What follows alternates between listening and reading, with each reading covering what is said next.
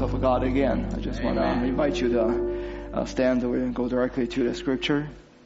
Thank you for the musicians. Let's go to uh, Hebrew uh, chapter 11.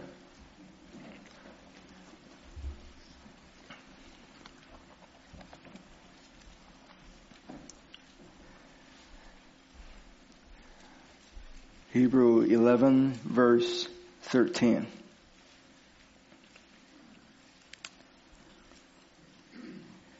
The Bible said that this all died in faith, not having received the promises, but having seen them afar off, and were persuaded of them, and embraced them, and confessed that they were strangers and pilgrims on the earth. For they that say such a thing declare plainly that they seek a country.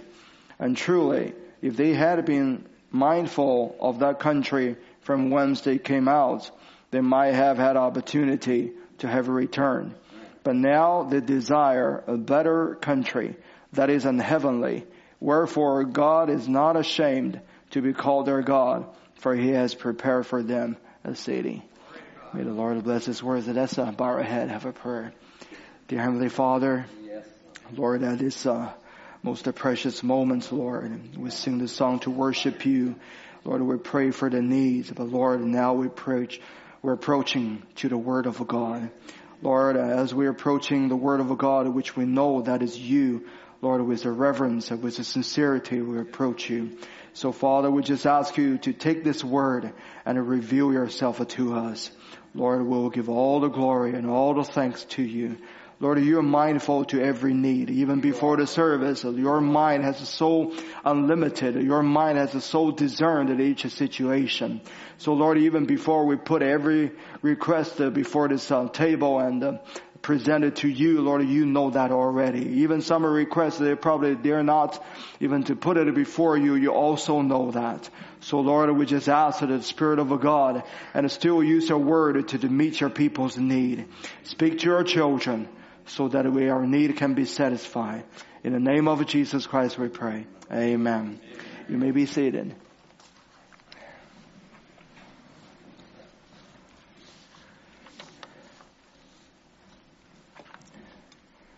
And yesterday I was um, uh, taking a devotion of the, the BCA, and um, uh, I was speaking about um, uh, the points of no return. And so, if Lord willing, I would like to uh, uh, just expound it a little more Uh, in this uh, today's service. Uh, so, I'll give it a title: "The Point of No Return." And maybe it will be different from what you think. Uh, that is the service uh, going to go. Uh, I think uh, in a little while you probably will see why I say that. The, but um, I just want to give you the definition. what is the point of no return? And um, this is I find from the Wikipedia, and it said that the point of no return is the point beyond which one must continue on one's current course of action. Because turning back is physically impossible and prohibitively expensive or dangerous. He said a particular irreversible action that can be a point of no return. And he said to give an example is like a setting off an explosion or signing a contract. So setting off an explosion, I give an example to the students. I said it's like a, uh, you're taking a grenade and then uh, you pull the string, and you uh, all of a sudden you said, "Oh, I made a mistake. I think I better just pull the string back." And uh, you can't stop it. When the string is pulled, you have to throw it. You don't want to keep it in your hand because uh, it'd be physically impossible and uh, prohibitively expensive or dangerous. So when it's uh, when the things is reached to a certain point, that it's come to the point it come to the point of uh, no return. All regret, all sorry, all sorrow doesn't change the course of it. You just have to do it. And so I think that's for the Christian life. Sometimes we have to uh, drive ourselves. The Lord has to drive ourselves to a certain point that we have to go to the point of no return. Every man of God, every uh, spiritual person that in history, they must hit the point of no return then they become so desperate, then they don't care what is in the future, and they don't want to go back anymore. There's impossible for them to go back. Even their face, even their uh, eye hasn't saw what is in the future. Even uh, they don't have any certain um, uh, their five sense can declare to them uh, no certainty in the future, but by faith and through the vision that they have, they're just pressing forward. And so when we uh, when we're talking about this, I want to give it a, uh, some of the examples. And if you're thinking about in the book of Ruth, and there was a two person. Uh, the one is called a Orpah, and the other is called Ruth. And the, the Orpah, and uh, we see that she um, had the same zeal and same passion. It seems like in, in the word that she was saying, just exactly the same like Ruth, that uh, we're going to go with you. No matter where you go, we're going to go with you. But you see, those words has to come to the ground that be tested. And when the testing come, it will see which one hit the point of no return and which is not. Because if the person doesn't hit the point of no return, they still have an opportunity. They still have some uh, left over. They still have a reservation. They still have something they can go back to. Or they hope they can go back to. And when uh, they didn't hit it at the point of no return, then it was something that was in the back of their mind, it always holding them up. It's like in Abraham and Lot. Abraham's go to a certain uh, place, a stage in his life, he come to the point of no return. But Lot is not. And as a result, shows it. And so this Orpah, we saw that she did the same thing. And uh, while this uh, uh, uh this Naomi is going back to uh, her home, and the both of them they said that you know we're just go wherever you go, your God is going to be my God, and we're going to go to go with you to your place. But it's not become a revelation to this uh, lady called Orpah. And then uh, when the, uh, Naomi just said some words that said, you know, I, I have no uh, children going to be uh, uh, be your husband, and I'm getting old. It seems like it's impossible. And then at Orpah, when he saw the when she saw the impossibility, and she go back. But you see, Ruth, she doesn't saw the possibility either. Ruth doesn't see Boaz. Ruth doesn't see the field that was just waiting for her. Ruth doesn't see that in the Israel's land, what is going to waiting for her in the future. She know nothing about it. She never been to the Israel land. And that all she had is just a Naomi that in this last few years that in her life she called uh, her mother-in-law. And but she make such a decision, and she said, "Your God will be my God, and your your land will be my land. Where you die, I will die." You have to think this is such a tremendous thing, because this is nothing revealed to her what is going to be. She only by what she saw, what she experienced, that in her past, and that gave her enough faith, enough, uh, uh, we will say, give her enough fuel that she make the decision. She said, "I will go." And so when a Ruth make that a decision, and though she didn't say uh, what is the future is, but her face has saw that. And though the eye vision doesn't declare to her what the future is going to be, but just by the experience that she had, and that enough to let her to make a decision that to go whatever that Naomi is going. And you think that when uh, um, was uh, her former experience with Naomi is, is not, a, we'll call it a spiritual experience. Because any Israelites that came out of from the promised land, and go out from the promised land to go to that other place, they consider it as a backslide as far as for the, uh, the prophet has taught. Because God given them a land that's in the promised land, they must have stuck with it no matter sick or sin, they must stay in that land. It's like in the believer, no matter what you're going through, God give us a land. God give us it as a message of this hour. He given us the word that we keep. He given us a promise that He said to us.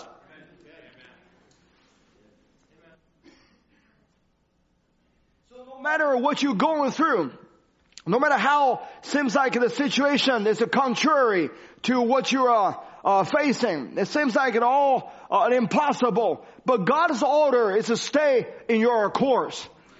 Don't turn left and don't turn right, and don't uh, let alone to uh, going back. And so when Ruth, you think will see that her husband is a backslider. Because any Israelites that came out of the, uh, the promised land, they considered as the backsliding.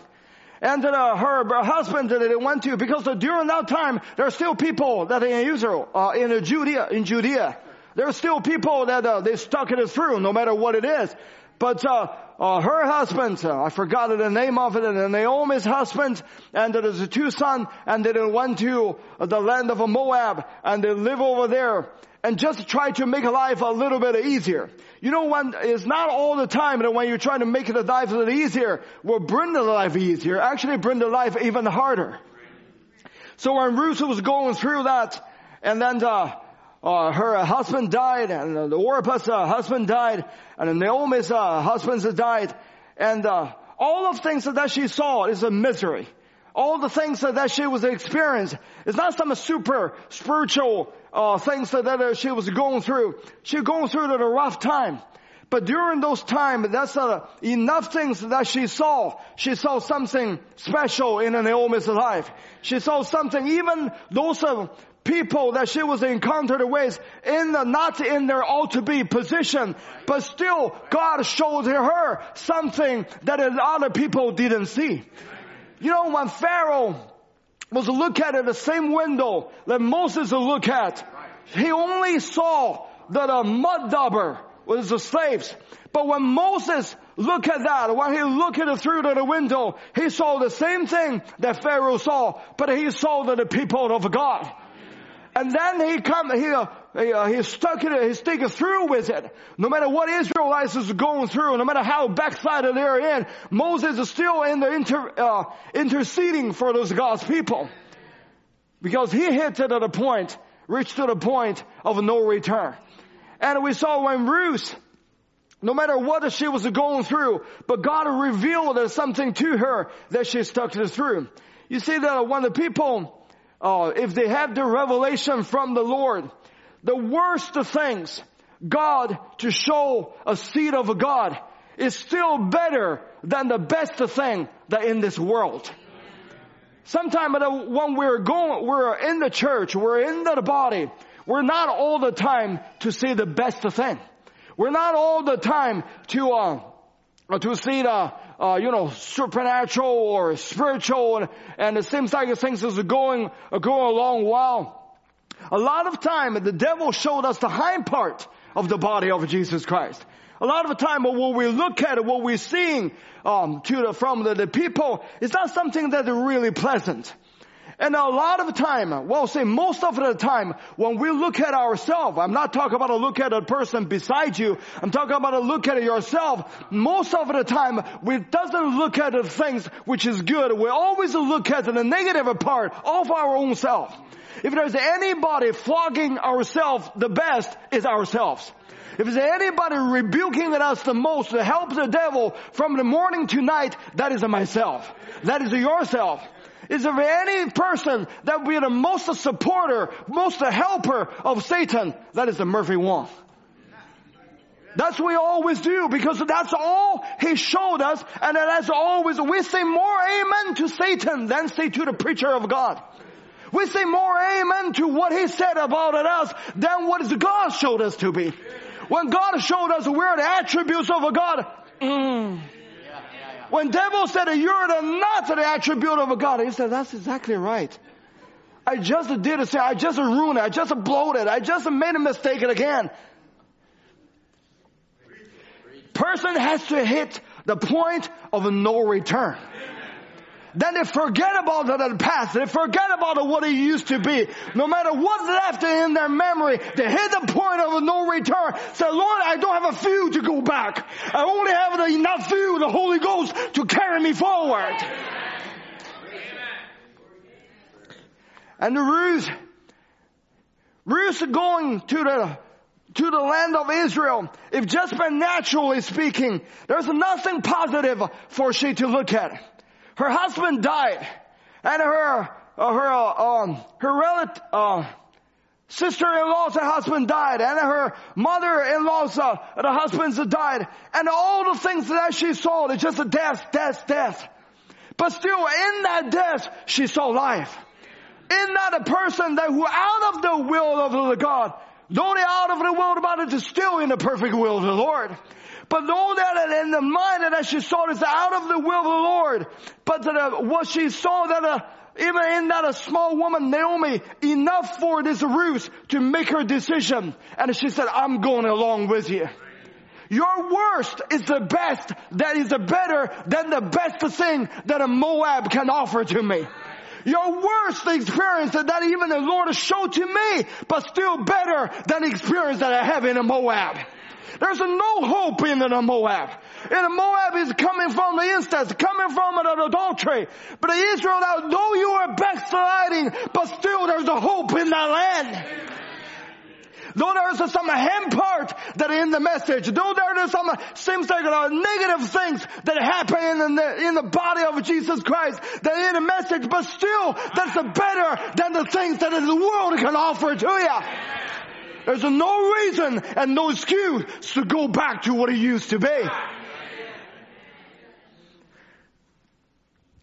And when Ruth hit to the point of a no return, and she doesn't care what her former, oh, the, what her mother-in-law's testimony is, or what it used to be, she doesn't care. She knows there's a hope that in the land that that's Naomi coming from. Though she doesn't have the she doesn't have the revelation. Lord doesn't show her everything, just like the Lord doesn't show us everything. She doesn't show the, He doesn't show, show us what is in the future going to be. The heavenly home going to be. We never been there. There's a one prophet that have been there coming home to tell, come back to tell us, but still personally, I will say we never been there. We never know what it's exactly gonna be. But there's enough evidence in the ministry of the, the, prophet. No matter how many people try to put a smother in it, try to blacken it, but there's enough vindication of it to show to us the worst even that was better than the world can offer to us.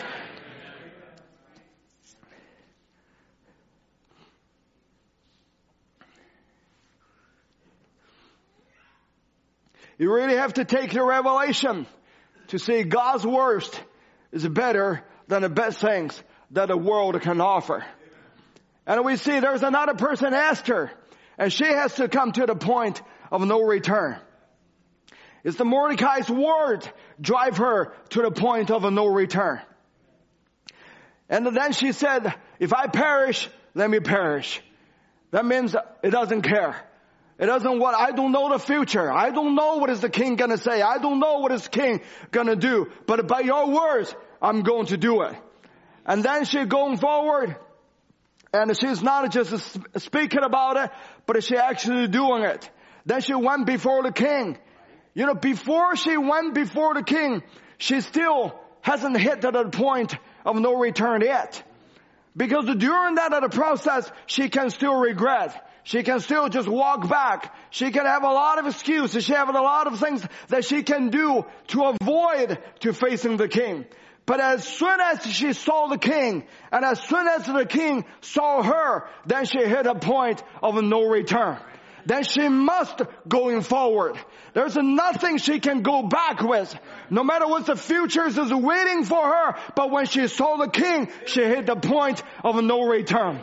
The believers, we have to see the king of king face to face. Then you hit the point of no return. And that's exactly what God going to do to us. He's not just to try to pushing us or pushing us, but God wants us to become face to face with Him. When you really saw Him, when the Word of God in this hour really make it a reality, become a fact to you, become a reality to you, then you hit the point of no return. No matter what the world can offer, no matter what denomination can try to explain it away, no matter what trials coming, what difficult coming, how many people left, how many people fall, but you hit the point of no return. That point is nothing else but to reveal the word in this hour. The point of a no return is not you hit to the church, then you hit to the point of no return. It's not you affiliated with certain people, you hit to the point of no return. You must hit to the personage of God himself, then you hit to the point of no return. When Esther saw the king, And that's become her point of a no return. And then the king reached out uh, his staff and she found favor before the king because the king saw her. And when the king saw her and then she, uh, she find a favor, then she came in and the king asked her, what you want? And said, oh, whatever that you want, even half of the kingdom, I will give it to you. You see, only when we hit to the point of no return, and then the Lord will ask us, what do you want? And then you can say, Lord, I want this, I want this, I want that. Why? Because you're determined. You're hitting the point that there's nothing is going to pull you back. There's nothing is going to alter you from the left and to the right.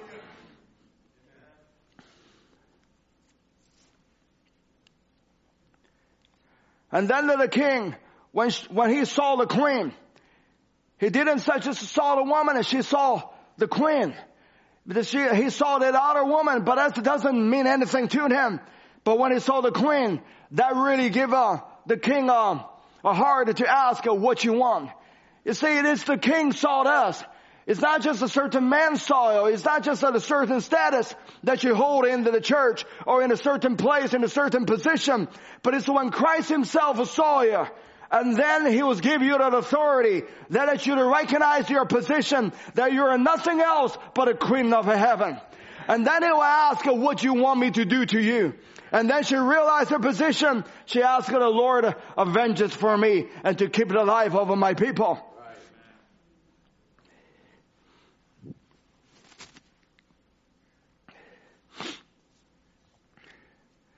And when those Israelites, they're when they saw that the prophet come, saw the Moses come, and the, the plague and the different things, when God vindicated His word, you know, then those Israelites, they're facing a decision.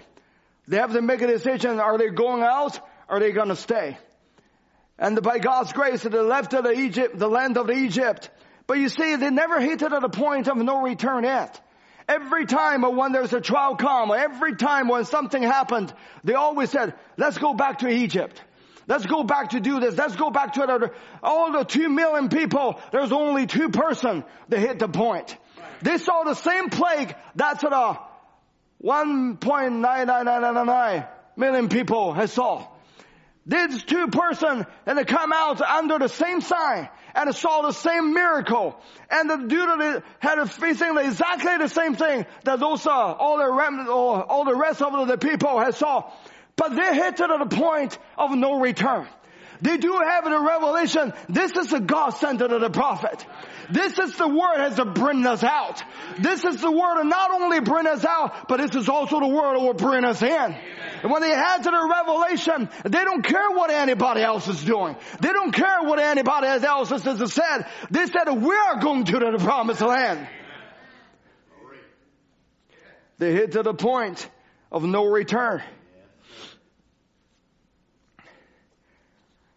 And to the point of a no return in the aviation, it said the, the point of a no return is the greatest distance that an aircraft can proceed and return to uh, airport of departure with the required reserve fuel. Is that, is that understand? It's kind of uh, complicated for me. So, but you, that's your mother tongue. You should understand that. After passing the point of no return, the remaining few will not be sufficient for a return to the point of departure. The flight can only be continued to the airport destination or to an alternative, uh, alternate airfield. That means that an airplane, they carry, they only carry a certain few. And when the few come to a certain point, the field is not enough to carry them back. They must go on to their destination. You see, for the person, I find out a lot of people that have a too much reserve of the few. It seems like they just never run out of their own ability. It seems that they just never run out of their own ambition. It seems that they just never, never run out of their little fun. They never run out of their hurt of feeling. They never run out of their depression. They never run out of their, their feeling of inferior. They never run out of a woe unto me. I'm miserable. Have pity party and this and that. They carry too much of a view of that. They can always go back. Something happened. They feel they are going through the storm. If they don't, if they, uh, if they're coming to too much resistance, uh, they just pack it up and go back. They got a too much of a few. You know, if you're the seed of God, God has to you to run out of your few. Not to totally run out, but run out to a point that you can only get enough fuel to receive the Lord. Say, the Lord, carry me on from this point on. A person can only hit the point when only face to face with God. Then they run out of their own that they don't want to go back anymore.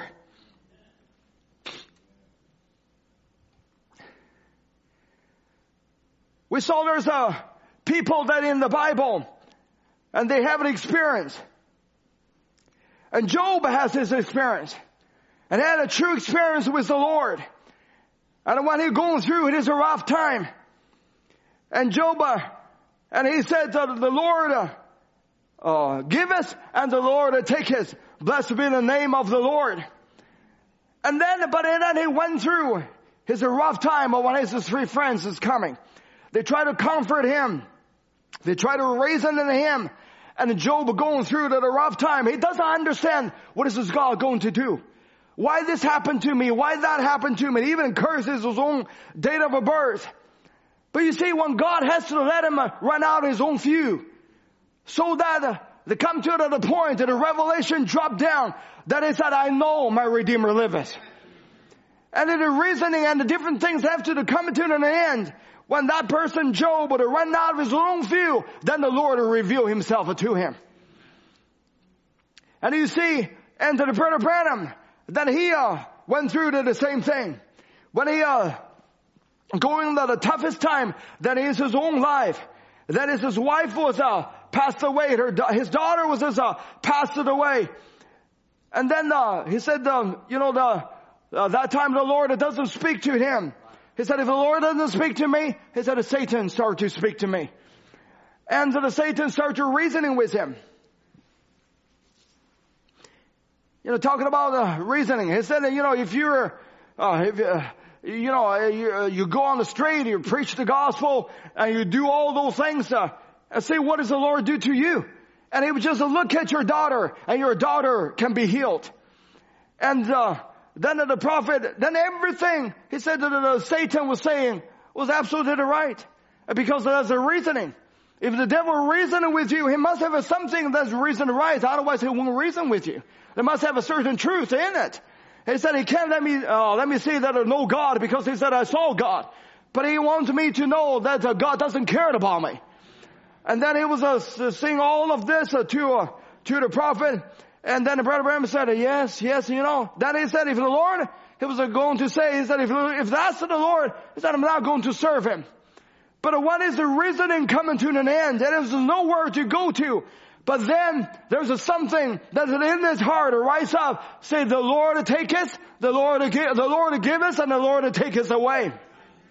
Blessed be the name of the Lord. He said, who gave me my wife? Who gave me my children? Lord gave it to me. Then he put it in a little Sharon's his eyes are closed and said, the dead will bury you. And uh, the, uh, to, to him, this is whole thing is over. You see, the Lord has to let a person to run out as his own few so that it come to the point, that it hit to the point of a no return. Then he said, no matter what happened to me, this is the God that I serve. I serve him before, I serve him now, I serve him forever.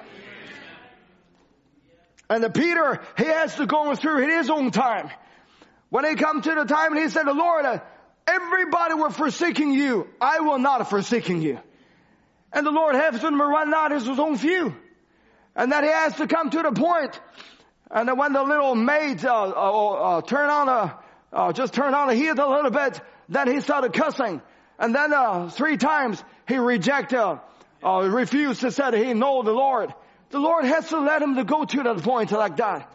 But you see, no matter what did he go through, he cannot go back to his old denomination. He cannot go back to what he used to be. Why? Because he got an experience with the Lord. He's the seed of God. All those things is only to raise the seed of God to run out of their own field. Lord, never forsaking you. You have to go through your rough time. You have to go through the time you try to use your own force. You try to break this through. You try to get out of this. Lord is just let just do that and let you go through that. It's not He doesn't care about you. He's your, your own, He let your own ability come to a running out. And when your own ability is running out, there are Orpah going back, but there's a Ruth still going forward. It's not that God judge you. It's not God to try to be mean, mean, uh, mean to you, but He has to let your feel to run out. So that when you run out, when you come to another point, you say, Lord, I have nothing to offer to you, but I'm coming before you without anything, but Lord, save me. Lord, deliver me.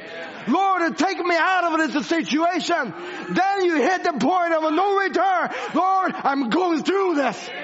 No matter what happened, no matter how hard it seems, how impossible seems the situation is, but I'm carrying forward.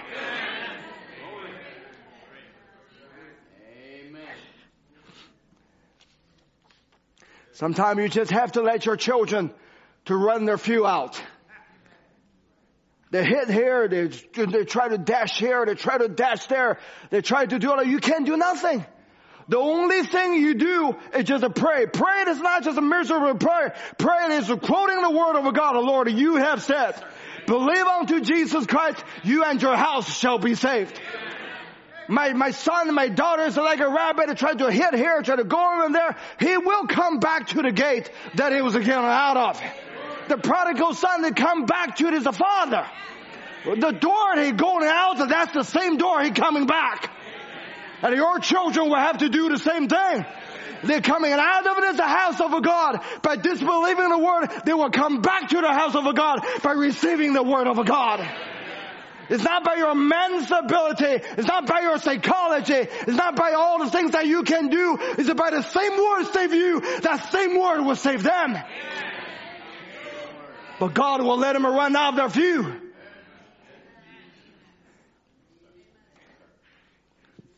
So that they can come to the point of no return. Not a return to the world, but return to the back home. Abraham said, if he does turn me down at the end of the road, I'll still love him. That's a person that hit the point of no return. If he sends me to hell, and I can still love in hell, I will love him anyhow. Because I deserve to be turned down at the beginning. See, and if I had 10,000 lives to live, and there's nothing after the end of them. If there was no God, no Christ, I'd still take this Christian way to live. That is a person reached a point of no return. He said to have a man and woman that I can associate with it makes life so much different if you just be a Christian. When a person reaches to the point of a no return, they don't care what is in the future. They don't care what is to come and what is the goals. You know, every person they have to go through that, they have to hit, reach to the point of that, what is the prophet has do? And he was saying, even there's no God, even there's no Christ.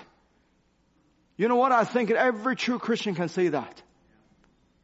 Even there's no Christ, even there's no God, I'm still gonna live the way that I'm living right now. Because this way, even the worst is this, is far better than the world can offer to me.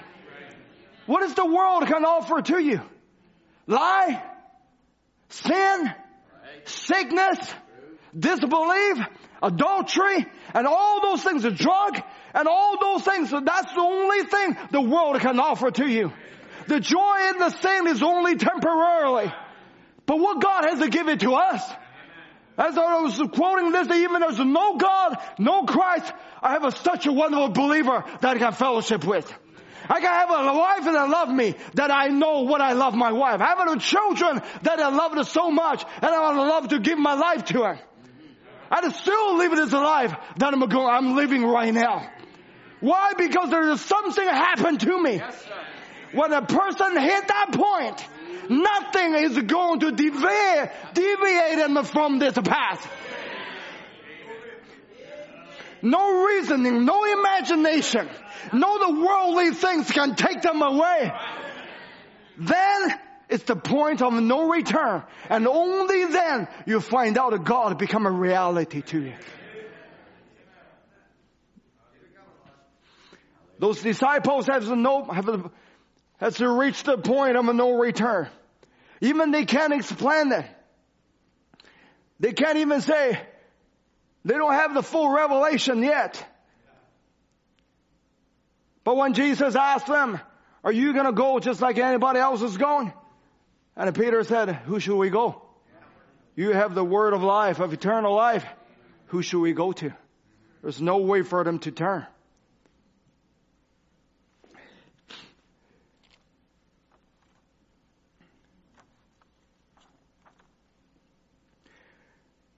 You know, this world has come to the point of no return.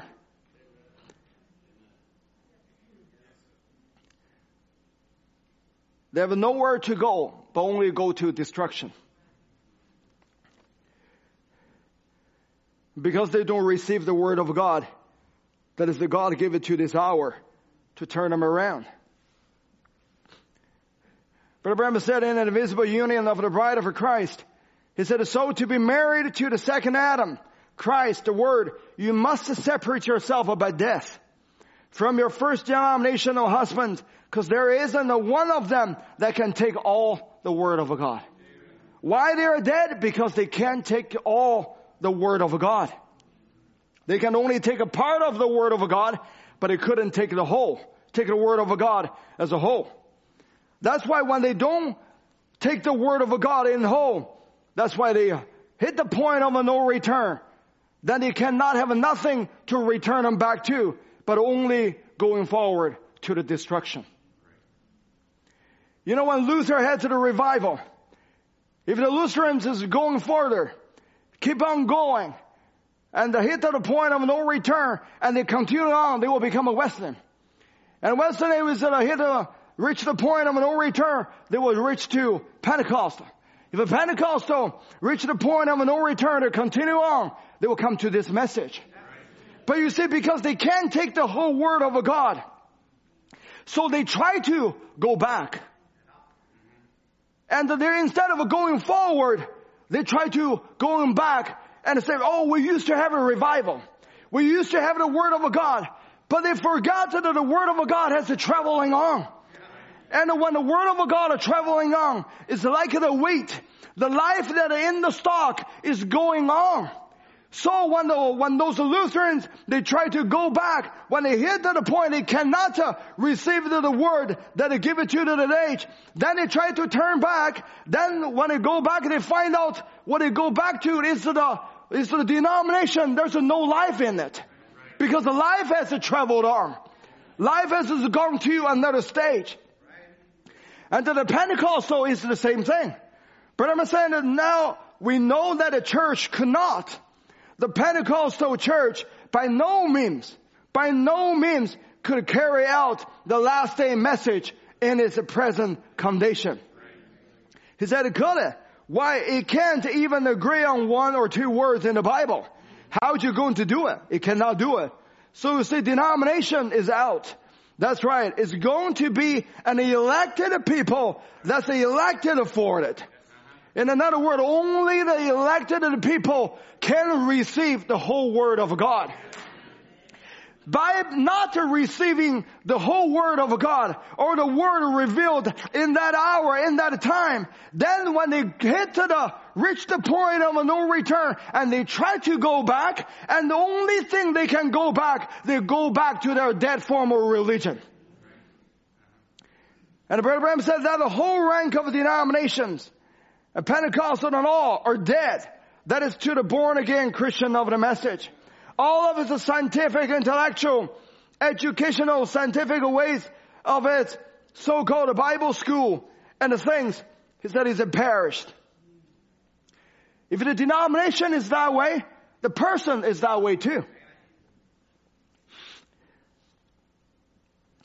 If a person don't continue on the in the word of God, if they always live in their memory what they used to be, I used to be this, I used to be that. What about your now? If you don't, if you don't continue on, but let me say this, if you don't reach the point of no return, how can you continue on? Because you don't even know the right direction. But if you know what God did to you before, the same God, what, what He did before in your life, He will continue on if you entrust yourself to Him.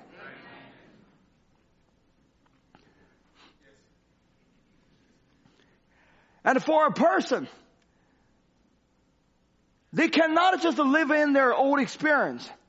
You cannot just uh, always remember, you know, what we used to be.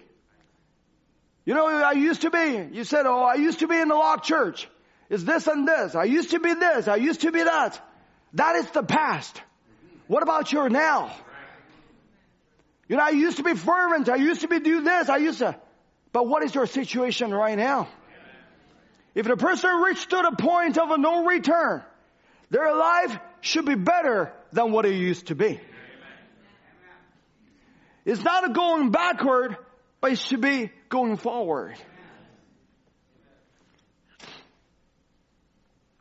In a visible union, he said, and now it was nature associated with death. Your first husband that had ruled over you was your nature by natural birth.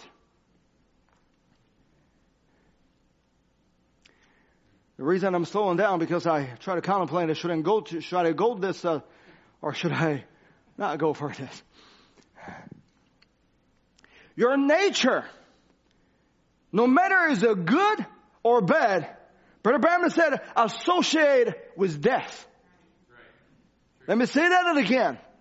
Your good nature is also associated with death. If without the changed by God's nature. Some people are naturally had a good nature. They're naturally have um um I don't have the right word to, to describe it. They're just naturally good. Did you did you met those person? They're just naturally just just nice. You know, you just oh, you just fall in love with them. They never annoying you. You know where I'm going, huh? And they never say bad word about you. Yet it seems like they always are positive and they never raise up their voice like what I'm doing right now. And, and it seems that it's just a good nature of that person. Everybody will fall in love with the, those type of a person. But that nature is still associated with death. No matter how good that nature is, that nature associated with his death, just as any bad nature associated with death. That nature has to be rebirthed. No matter what good nature or bad nature, all nature need to be changed into God's nature.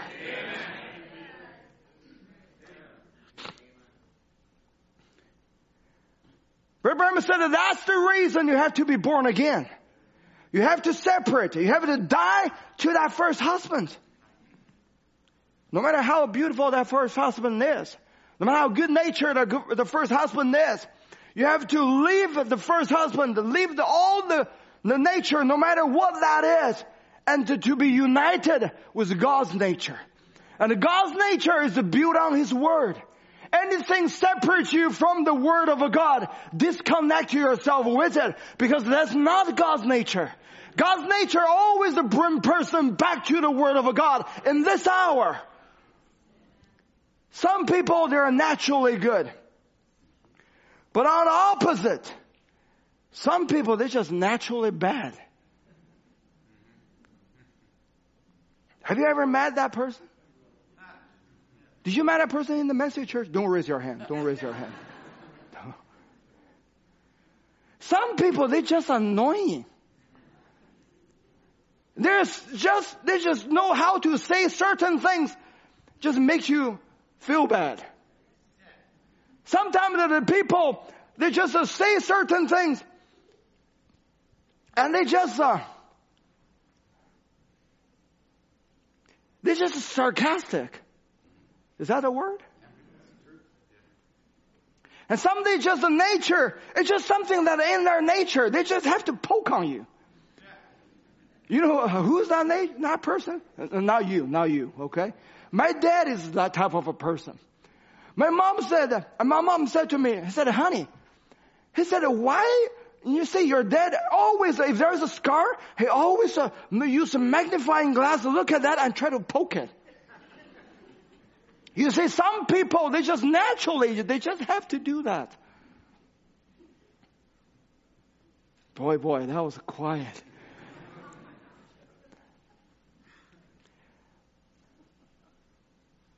But they're still a believer.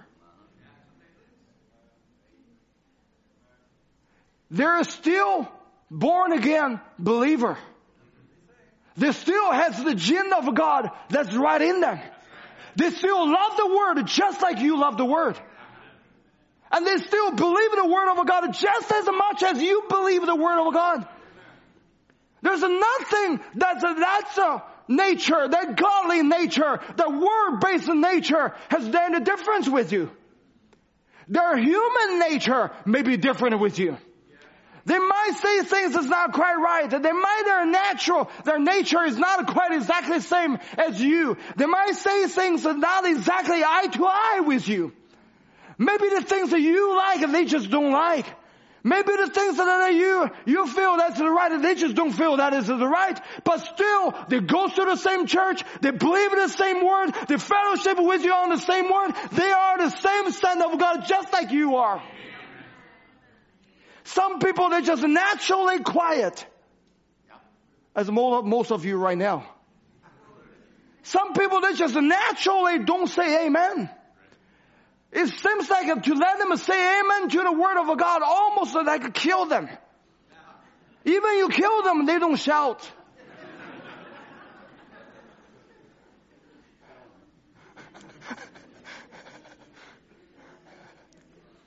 I'm prepared for Brother Tom on Sunday.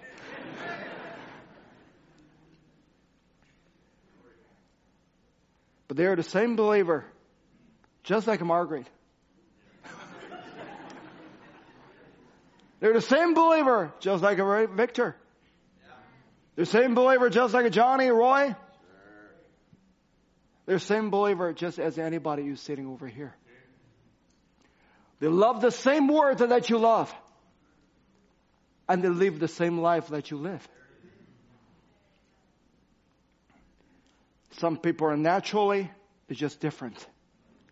If you have the Holy Spirit, that Holy Spirit will let you past that flesh, fleshly nature, and going to their godly nature. Everybody, your name was recorded in the, the book, in the uh, book of life. All natural things was, was recorded in that. I have the quotes over here. I don't have time to quote it. But God transferred us from the book of life to the Lamb's book of life. But in the same time, the book of life still recording everything that you acted on this earth.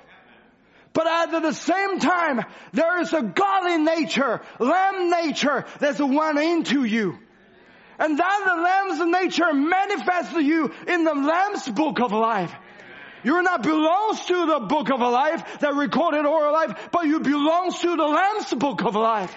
What you're right now, you're outside in your body. You may be still manifesting the book of life naturally, but then at the same time, you manifest the Lamb's book of life. That life that which you manifest right now, to love the word, believe in the word, and above all, you live the word of God.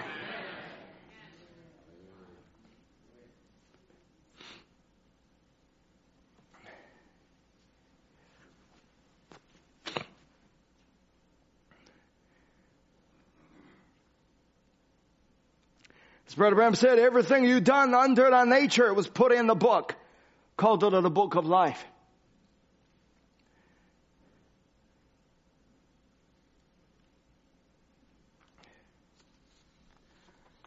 Then he said in the same message of the invisible union, he said, but your old book is gone with your old union. Now your name, your old, has been transferred. Transferred to where? To the Lamb's book of life. But you have to understand, you still live in this body. As long as you live in this body, this body is going to do wrong thing. This body is going to become annoying to people. This body is going to do things that you probably hate yourself. Why I do that all the time. And probably annoying to the people, people will think, why you doing like that? But I also want you to remember that because your gene, because the germ that is in you, Brother Branham said that your germ in the beginning had found you. Right. Though you live in this body, but that germ in the beginning has found you.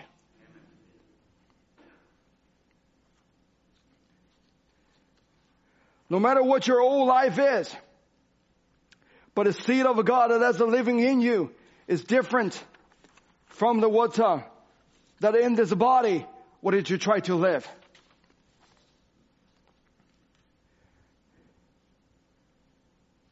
Then he said to the germ that was in you at the beginning had found you.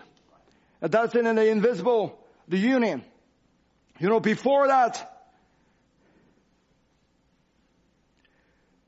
this germ that predestinated the seed that God to give it to you, it has to take a body to reveal himself, to manifest to himself. Without this body, that germ cannot manifest himself. You can identify with Christ.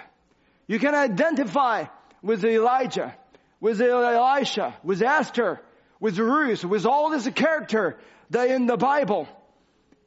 But the only one that you can fully identify it, that it can, in another word, it can fully manifest it is in your own body. You can identify yourself with the other believer, but the full identification is in your own body because that germ had found you. Jesus can identify himself. We'll see God can reveal himself that in the prophet of Moses, in the prophet of Elijah, all of them has revealed a part of Jesus Christ. But the only fullness of Jesus Christ has, has to be manifest in Jesus Christ, that body. That only one can manifest yourself is yourself. Though you identified it with a different character that in the Bible, but only the full identification is when you are in your body, that's, you can fully manifest the predestinated germ that the Lord give it to you.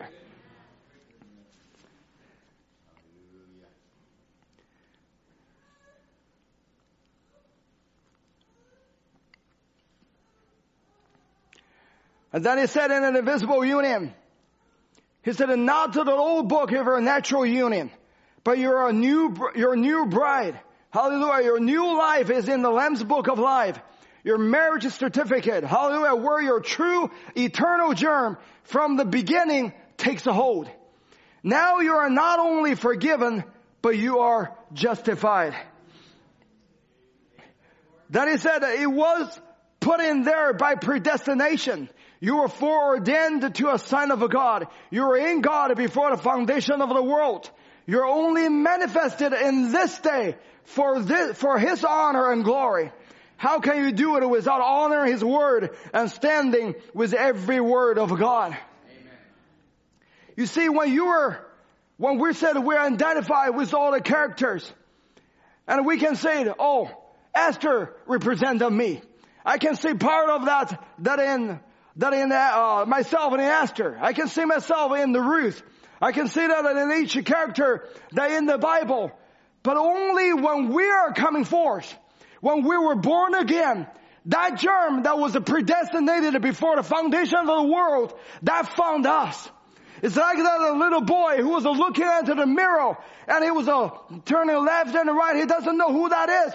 But then when he was looking in the mirror, the revelation came on him. He said, Mama, that is me. You see, when we have the germ of God, it's only in this hour that in your body that you can only find who you are.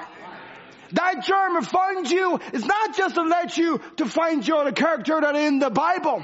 That germ finds you is let you to recognize who you are.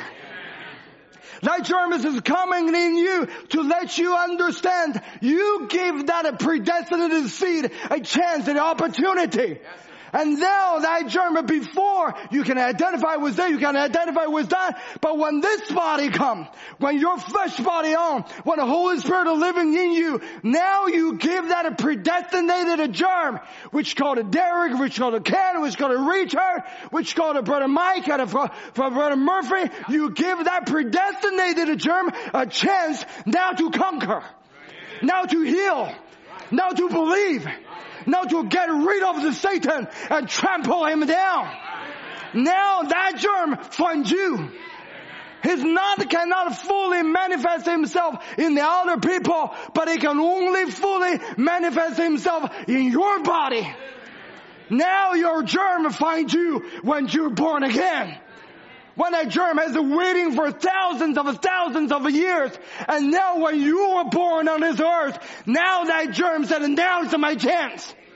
Now it's not other people's testimony, but it becomes your testimony. The healing not belongs to others, but healing belongs to you. To try down devil is not belongs to others, but belongs to you. That germ finds you. That germ from the beginning, Brother Branham said, takes a hold. He takes a hold of your body, said this is my body. Murphy said this is my body. Richard said, that is my body. I cannot just live on other people's testimony. I cannot just let other people have it, but I have my own. Why my germ from me? The germ, the predestinated seed in the years of thousands before the foundation of the world. Now finally, he finds you. That's why it said, this is me. This is not something else. This is myself. The germ has to find you. the germ has to find the perfect match. He can only overcome the world in your body. He can only believe the word, in the, believe the word that in your body. It's not just all. We're looking at the testimony of Elijah, Esther, and Ruth, and you become the testimony. It's not just said, oh, they did this, they did that. We do the same thing as the Bible character has do. Why? Because that germ has to find us. The predestinate is the seed in a long time ago in attributes, in attributes of form as the Brother Thomas will speak, but is manifest in this day, in this hour, in your body. You're the same just as the Bible character. You're the same as the Ruth. You're the same as Esther. Why? Because of the same gene. How find them? That same gene has to find you. And Joshua, he that those king.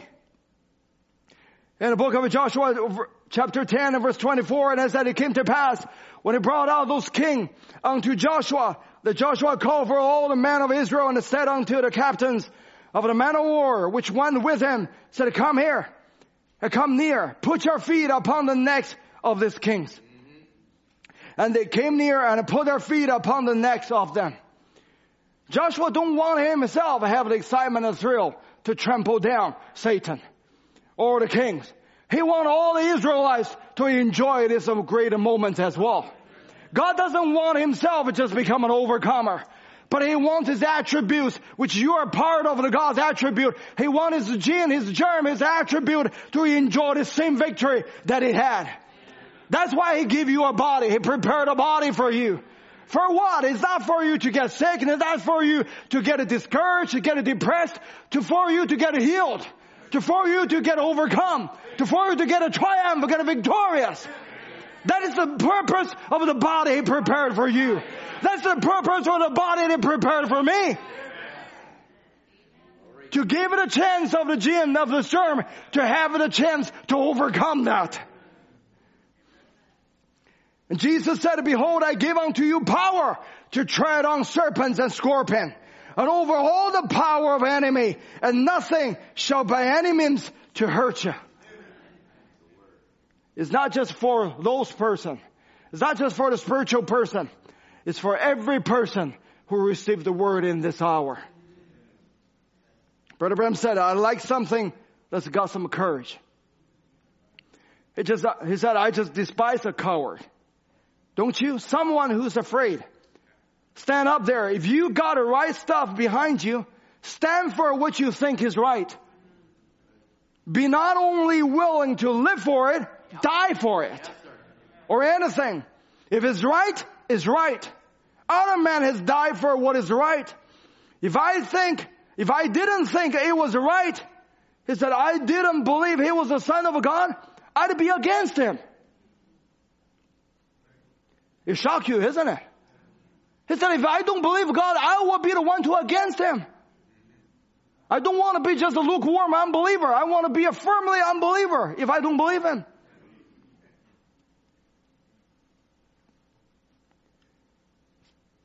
Then he said, I'd be out there saying everything I could to against him. Because I would I wouldn't think he was right. But he said, I know he's right. You remember, uh, I think before we mentioned that several times. Brother Aaron has mentioned that. I think Brother Tim was preaching about it in one of the message called a testimony. That man that wrote a track and against the God. And he said in that track, he said, uh, where, uh, he said, is there a God? I said, I curse him. That's what he said in the track. But you see, God still have a salvation for those men.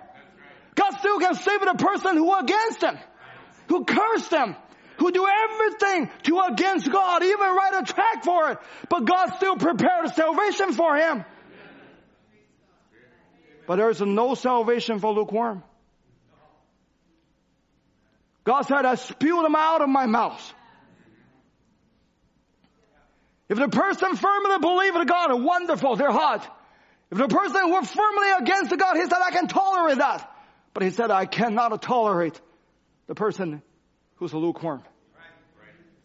They call themselves a believer and don't live a life of a believer. And call themselves a believer but don't give their whole, whole force. Love the God with all their strength, with all their mind, with all their love, with all their, with all their soul, with all their heart. He want that type of a person. Or just against them totally.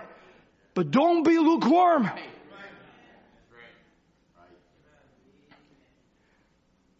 Brother Branham said if just part of this is right, is it right, the rest of it is not right, then none of it is right.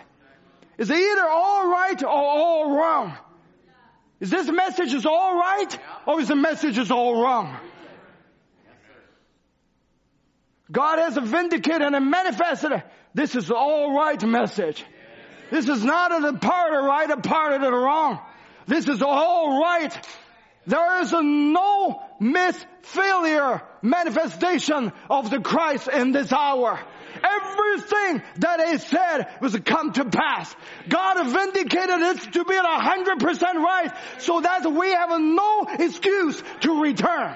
We have no excuse to go alternative airport. Let's go to the destination. He said you can hang your soul on any face of the gospel and believe it. For it's every bit of truth. And just don't be afraid. If you're afraid, don't do it. But if you know where you're standing, alright, that's different.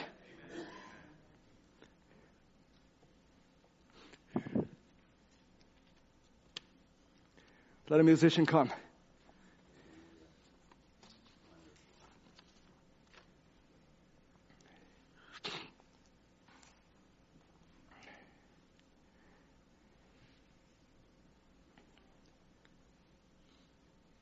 Person has to reach to the point of no return.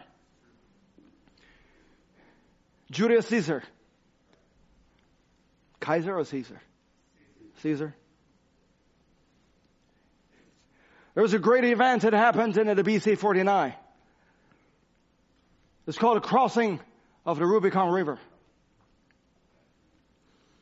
And Julius Caesar, in those times, the Rome is uh, ruled by the senators.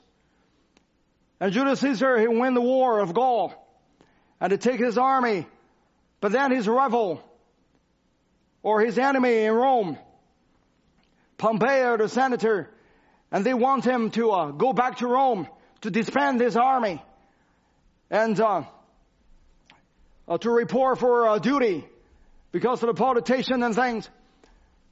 And then Julius Caesar facing a tremendous pressure in this. Is he going to disband his, his, army? If he disband his army, he was facing, oh, there's no army, no weapon. His future is becoming uncertain. Then he, uh, when he realized that, he's facing a decision. Either he's going to disband his, his army and go to Rome and uh, just become a peasant or a common citizen, or he has to take his army and go to Rome. Because the senator already ordered, said if he ever take his army, cross the river of Rubicon, he will be considered a treason or rebellious. Then he become a public enemy of whole Rome. So he's facing that. He doesn't know what to do. But finally, Julius Caesar, he made a decision. And he take his army and uh, he crossed the river of Rubicon. And by doing that, that lead him to the victory. And he become the dictator for life. And the conquered Rome. And he become a dictator of life in Rome and the rise of the imperial era of Rome. Then I was thinking about that river of Rubicon is not like a Jordan River. It's not like a, a Mississippi River, the big river that it, it was difficult. It was, uh, it was a, uh, you know, flooded.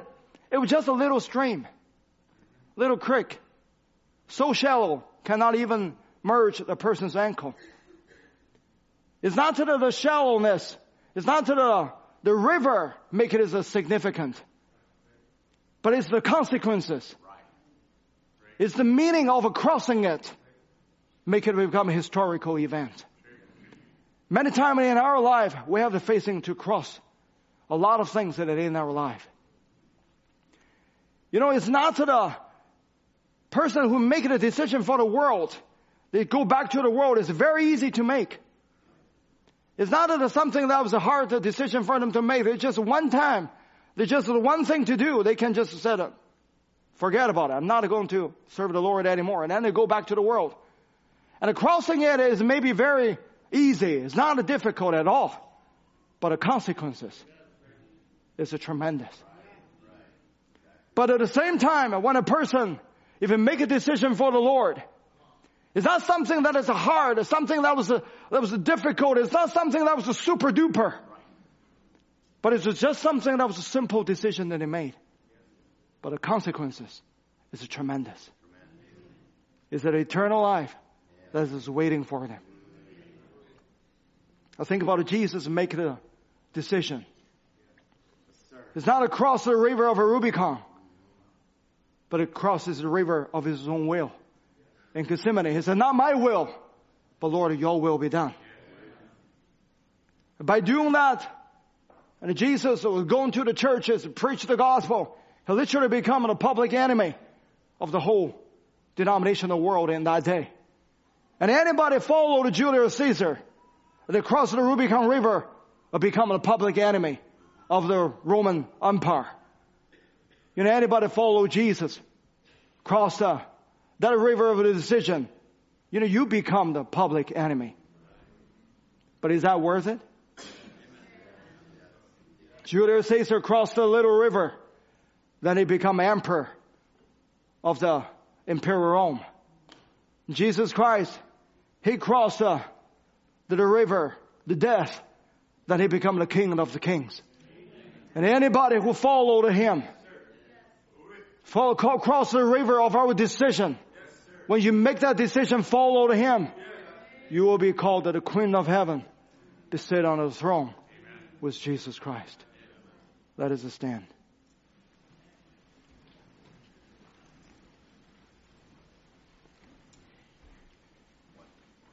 Have we come to the point of no return?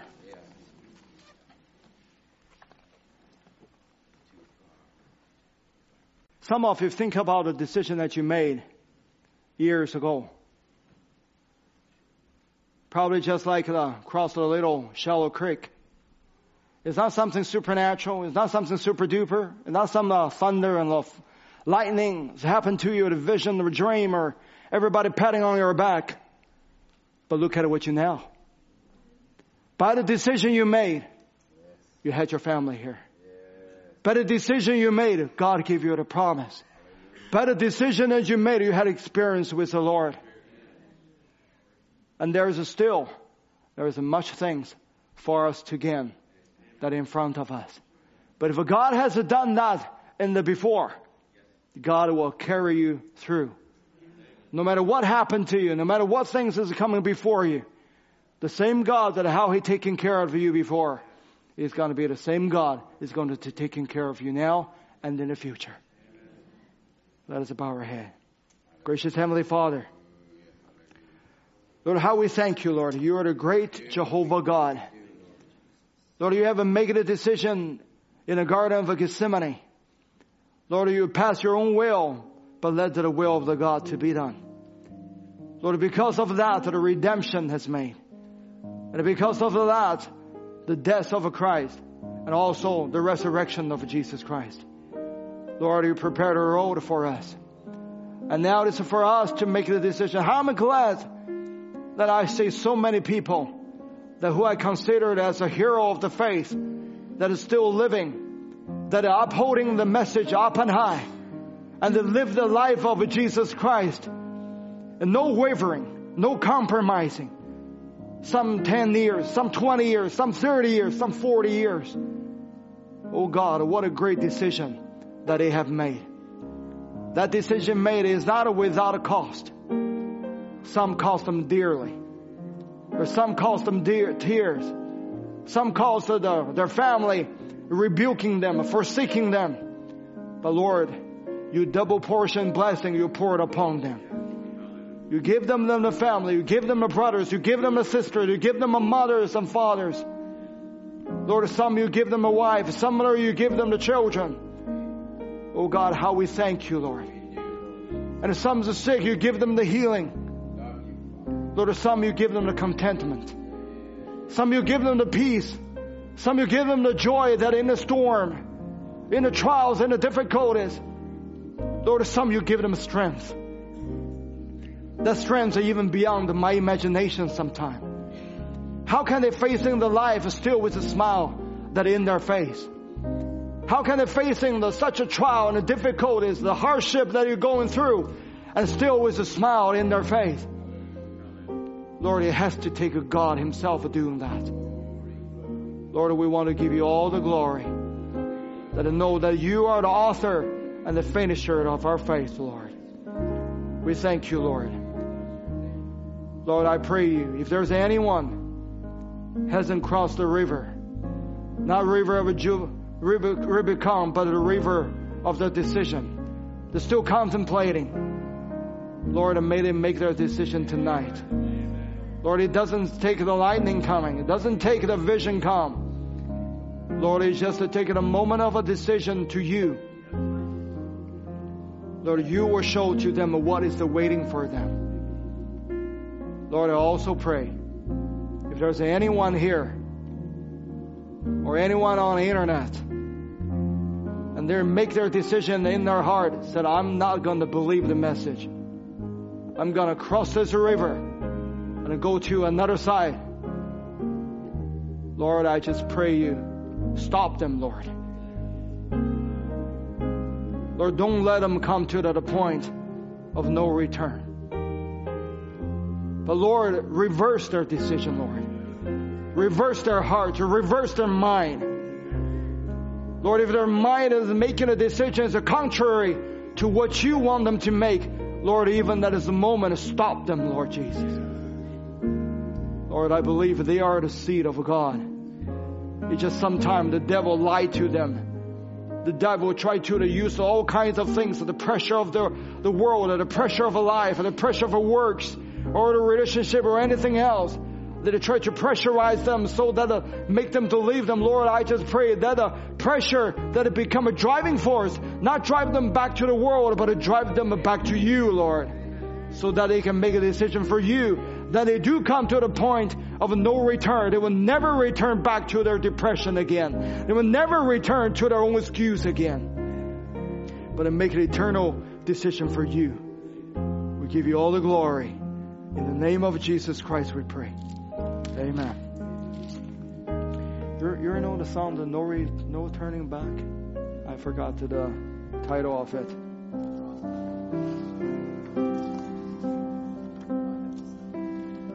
Yes. Let's sing that I have decided. Have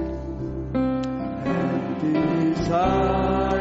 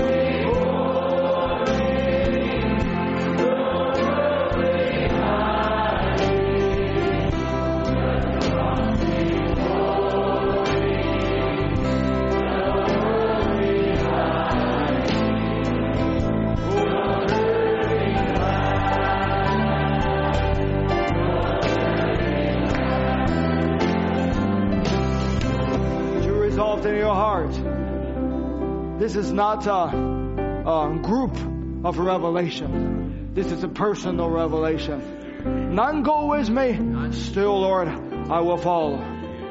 I think a lot of us have reached the point of no return. Uh, you know, when a person reaches to the point of no return, they don't even want to. Not even one thought will come to. You know, I was sharing it with the, the students at the BCA. I said, you know, the Lord doesn't just use hell to scare us but He used heaven to attract us. Yeah. When I, when I came to the message, when I believe it, not even one thought came to my mind, I'm afraid of hell. He never even put that thought in me. Before that, I'm afraid of every day when I was in the denomination. But it was strange when a message come, it doesn't even come to my mind. Everything is, the Lord, I want to go to the rapture. Lord, I want to, it's not even a thought, Lord, I don't want to left behind. I don't even have that thought to left it behind. Everything just before me, Lord, take me there. Lord, take me there. Make that heaven become more real to me. Lord, let your face shine upon me even more than before. What is Abraham saw? It's not Abraham saw something of the past. Not Abraham was afraid of what is going to, uh, to, to happen if he doesn't follow the Lord. Lord, just make that city become so beautiful. It was so real to him. Though he hasn't get there, but his face was longing to go to there. I pray the Lord to just made himself become a more reality than ever to us. So that even none follow us, none go with us, but Lord, I'm still following. Who come, who don't come, really doesn't matter who believe or who doesn't believe and maybe broke your heart and, you know, uh, hurt your feeling or this and that. But in the bottom of the bottom of everything, it really doesn't matter. One second, one split second when we go to the another side of the heaven, of another side, all of the rest of it, it will just become a poof. It just everything will become a disappear. All your tear, all your hurt, all your this and that, it doesn't even mention that anymore. May the Lord bless you. As I said, if you haven't made that decision for Him, enjoy it. Going forward, don't reserve any few. Just another field of the Holy Ghost to carry you forward. Amen. And you just sail on, sail on and on until we reach to the destination. Shake hands with the fellow citizen. Say the best thing you can say. May the Lord bless you. We'll see you on the prayer meeting on Friday. God bless you.